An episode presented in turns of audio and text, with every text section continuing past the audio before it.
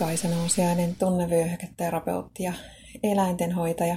Teen ihmisille tunnevyöhyketerapiohoitoja ja mentaalista valmennusta ja eläimille, pääsääntöisesti koirille, kehohoitoja mun Helsingin Kumpulan toimitilassa. Tänään mietin sitä, tai itse asiassa tällä viikolla muutenkin on, on pohtinut, että tahdon voima ei mun mielestä millään ole asia, joka vie ihmistä elämässä eteenpäin pitkällä tähtäimellä. Toki sillä saa paljon asioita aikaan, mutta pelkästään se ei riitä siihen, että ihminen olisi onnellinen, saisi onnistumisen kokemuksia joka päivä ja kokisi menestyvänsä elämässään niissä asioissa, jotka itselle on tärkeitä.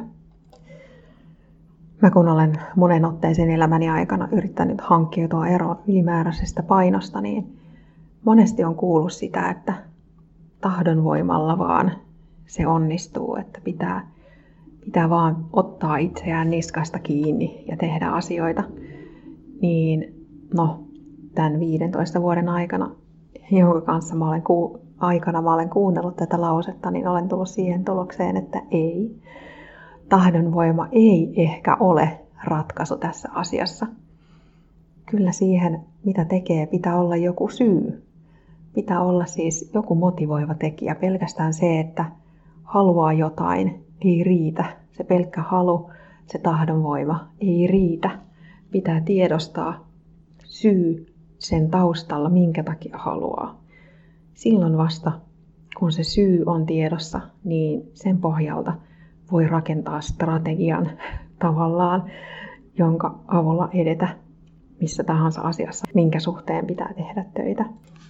Tahdonvoima ja pitkäjänteisyys on ilman muuta tärkeitä asioita, mutta pelkästään sen varaan, että haluaa jotain, vaikka haluaisi kovastikin, niin ei välttämättä kannata rakentaa, koska se asia voi olla sellainen, mikä itselle kuitenkaan loppujen lopuksi ei ole niitä tärkeimpiä juttuja – ja silloin voi käydä niin, että sen asian tavoittelussa ei pääsekään loppuun asti ja voi tulla pettymyksiä.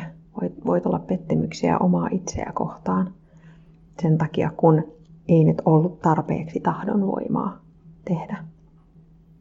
Mä mieluummin katselen asioita siitä näkökulmasta, että mulla ei ollut tarpeeksi isoa syytä tehdä jotain asioita. Ei se siitä tahdonvoimasta ole kiinni, koska mä olen niin kuin jokainen ihminen voimakas ja pystyy kyllä tekemään niitä asioita, jotka oikeasti itselle on tärkeitä. Pitää vaan ensin tietää, että mitkä asiat niitä tärkeitä on. Pitää löytää siis se syy siellä tahdonvoiman takana.